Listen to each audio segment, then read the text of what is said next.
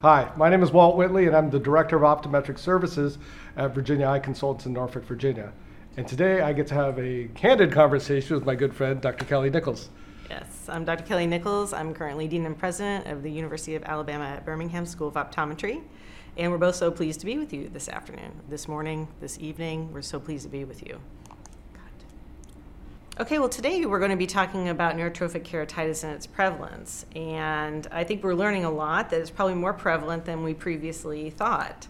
Um, this expert panel, which Walt was a member of, discussed neurotrophic keratitis and how we might identify it um, in clinical practice. And I think we're going to talk about several of the points that the panel came out with today. What was that experience like?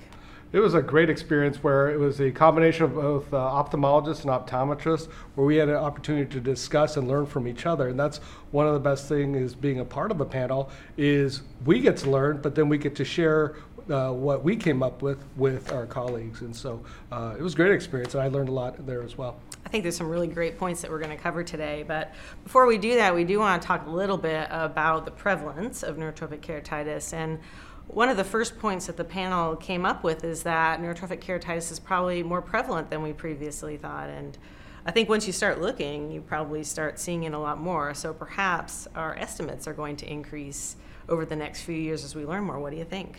Yeah, you know, my aha moment when it came to the, the who which patients have neurotrophic keratitis was I love dry eye, and I see a lot of dry eye patients. I know you love dry eye too, uh, but I see a lot of dry eye patients, and they've been on various medications for many years or months, and they're not getting better. The surface looks exactly the same, and you know we know these drugs work. But if it's not getting any better, then we need to rethink our diagnosis. And so, you know, since I've been looking more at that, then I've been identifying more patients through corneal sensitivity testing uh, who, who has NK. Yeah, I think um, back to previous dry clinical trials, and maybe some of them didn't do as well as they could have because really it was neurotrophic keratitis that was misdiagnosed. And so I think that as you have those patients, like you mentioned, that don't mm-hmm. respond to treatments, um, it's worth thinking about uh, looking a little bit more closely to determine if they have neurotrophic keratitis because there's some things you can do about that. And that's in our differential right away. Anytime we're doing a, a ocular surface evaluation, uh, NK has to be part of that differential. Uh, incomplete lid seal has to be part of that, mm-hmm. in addition to our traditional test. Because if we're missing any of those parts, then we're not going to be able to address our patient's condition. Mm-hmm. And I would say it's not always. Um, a huge red herring that they don't have symptoms because sometimes patients are very sort of mm, blasé about telling us about their symptoms. So if they are not showing symptoms or not having symptoms, you may not immediately detect that they're um, that they have corneal desensitization. Mm-hmm. Do you think? Yeah, and you know whether it's a dry eye patient that we're talking about, you know any of our patients, we for we've said this before. It's you know everyone has dry eye until proven otherwise. But in any of those encounters that we're seeing with our patients, is looking at that history and trying to determine do they have any risk factors that would contribute to them having NK. Before we get to that, once again, NK is a rare orphan disease, and here you can see uh, there are uh, the, the, prevalence data 21 out of uh, 100,000 patients in the United States. And, uh, and so these numbers, they're going to continually grow because people are looking. Yeah, and I think that until you have um, viable treatments for a condition, it's easy to not actually diagnose it or look for it because if there's nothing to do about it or minimal choices and maybe some of those choices are unsuccessful, it's very frustrating for both the patient and the doctor. Yeah. So yes, rare diseases are very interesting, but you know we often don't have a very good data set to determine how rare they really are. And certainly, we're going to talk about the um, risk factors. And when you look at the risk factors, we have so many patients that have these risk factors that certainly we're going to see more in the future.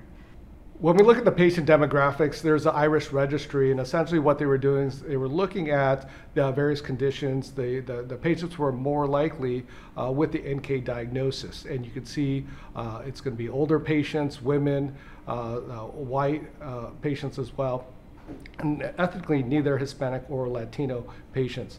One other thing that you'll see is the laterality and whether it's unilateral or bilateral, majority of the time it is going to be unilateral condition, but we're always checking both eyes. There are many patients, due to systemic reasons, may have bilateral disease as well. Yeah, I think we're going to see that in a minute. So this this database is a really robust database that includes um, eye data from many many practices across the United States.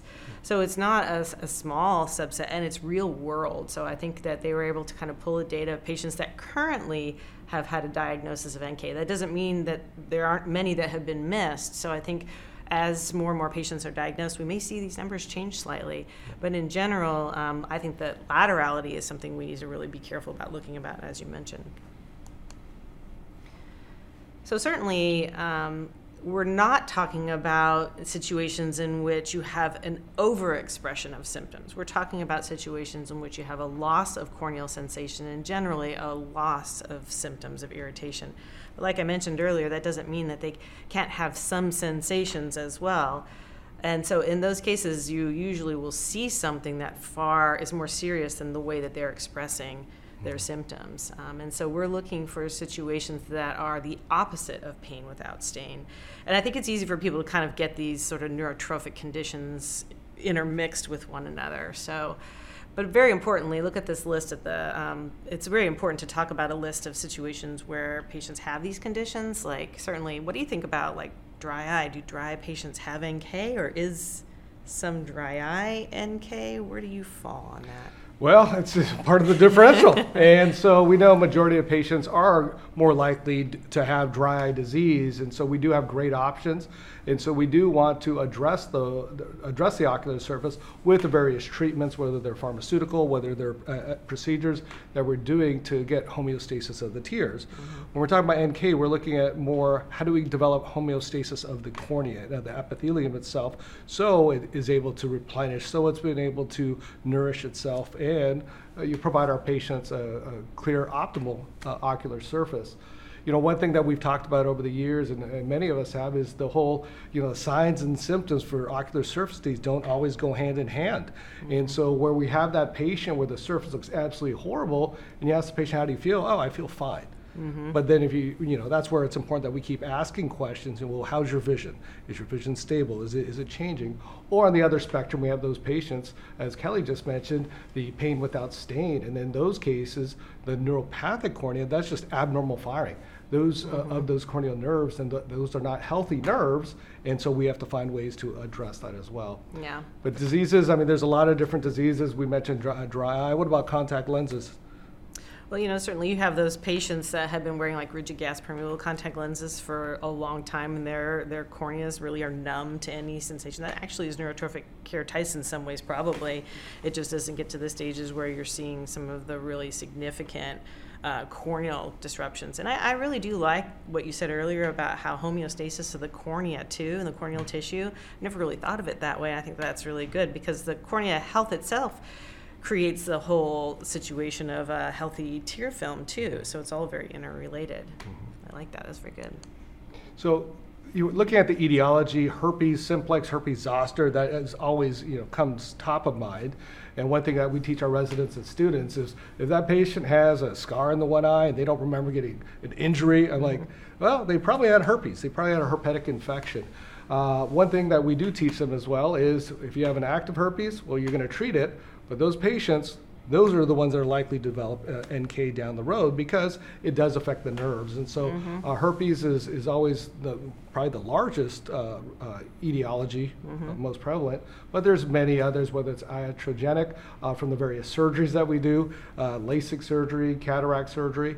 Um, you know, one of the other uh, disease states is glaucoma. And so we all see a lot of glaucoma mm-hmm. patients, but what are we doing to our patients when we're doing chronic therapy with preservatives that just are making the cornea worse mm-hmm. and, and, causing more stress? Yeah, I think it's really important to remember that it's not just uh, a, a systemic condition that can lead to this or something or an ocular condition that it could be something like the medications that are like bombarding that cornea over all the years that can lead to these problems or surgeries that are not even seemingly related also that can too but i do want to like come back to that herpes component because even, it's unilateral you know so you can know that part but i think we tend to keep that in its own little box and not think about it and i think the statistic is something like 77% of patients um, with neurotrophic keratitis have a history or at least a visible presence of some sort of herpetic disease.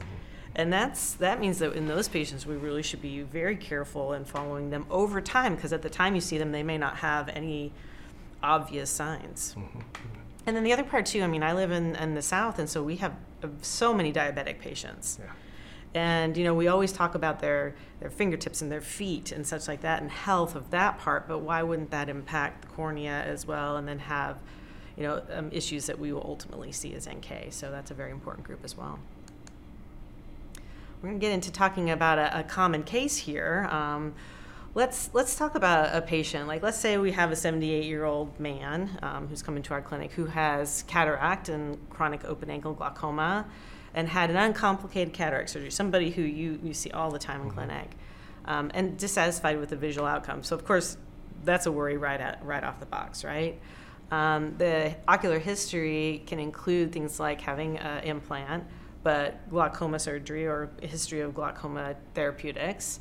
Um, and so, you know, does this sound like somebody who you'd be worrying about having NK or not? Oh, definitely. I mean, they've had glaucoma for several years, as you mentioned. They've been on latanoprost for years, and we know that that does have BAK in it. And uh, just the accumulation of uh, BAK over the years is toxic to the cornea, and so those nerves have been damaged. They have been desensitized over time. That surface is poor. Right? The- the patients Fragile. I like to call that fragile. Fragile. Yes. So it's a fragile. It's a fragile surface, and until we can rehabilitate that, if until we can get to the the root cause, which is the poor functioning nerves, then we're not going to be able to uh, uh, heal that surface. And so, uh, NK does come to mind uh, on on a, on a patient like this. Um, you know, but even before that is when we come to our glaucoma patients is thinking about the various ways we could treat them now. Uh, just recently, there was an approved uh, preservative-free latanoprost, uh, considering uh, SLT in our patients. We can do intracameral injections of bimatoprost or any of the minimally invasive glaucoma surgeries. And so, if you have a glaucoma patient, we always need to consider a dry eye, but also uh, NK for those patients as well. Well, especially if they're heading into surgery either for glaucoma or cataract. And so for that patient though, you know, so if, if I have that patient several months down the, uh, you know, after cataract surgery, not happy, so how do I approach that patient? Well, what I do in that case is first, you know, put them on preservative-free tears. Uh, I want to do something that's going to ha- uh, offer them some type of treatment that's going to help re- rehabilitate and address the, that, that surface. More commonly, uh, so first, NK is always in our differential, but we mm-hmm. go through the different treatments. Mm-hmm. So I'm still going to treat the ocular surface first, whether I'm using some type of anti-inflammatory or immunomodulator for those patients, and then I'll see that patient back in four to 6 mm-hmm. weeks. If it's not getting any better, I mean, those patients, I'm going to test that corneal sensitivity, and if it's reduced, I'm going to consider amniotic membrane, or I'm going to consider cenegermin, which is a, a, a great option for our patients as well. And I think that most of the time you'd be thinking not so, maybe more about dry eye than possible NK in this situation might omit the corneal sensitivity testing.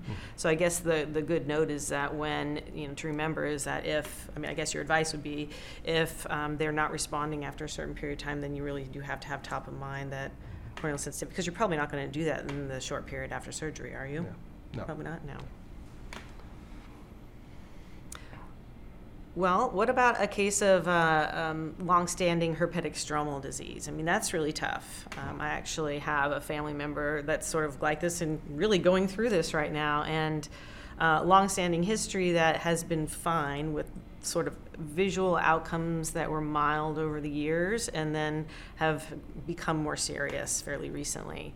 So, um, what do you what do you do with that situation? You know, it does take a bit once you finally are you know get to the point where you can prescribe cenegermin for a patient like this, and then it takes a while while you get there. So, what do you do in the interim time while you're waiting, and what other things might you you know try first?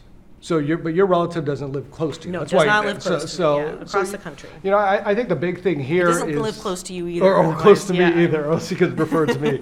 You know, i- i- in a case like this, this is not something, or this is in all of our wheelhouses, whether in your optometric clinic, whether you're in a ophthalmology clinic, it's all about that surface. And anytime we see that rough, uh, that, that dense uh, punctate epitheliopathy that the majority of patients have, actually yours has, your family member has more uh, severe form just because the stroma was involved as Right. well.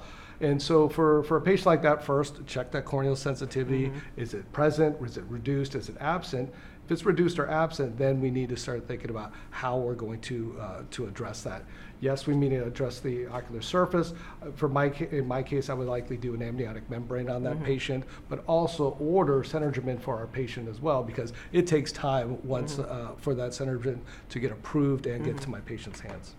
And I like um, how you mentioned corneal sensitivity testing of, you know, if it's absent, say it again, because it was very good. If it's normal, reduced, or absent. Normal, reduced, absent, and all the quadrants of the cornea. And in this case, you could compare between the eyes and you're going to see a distinct difference.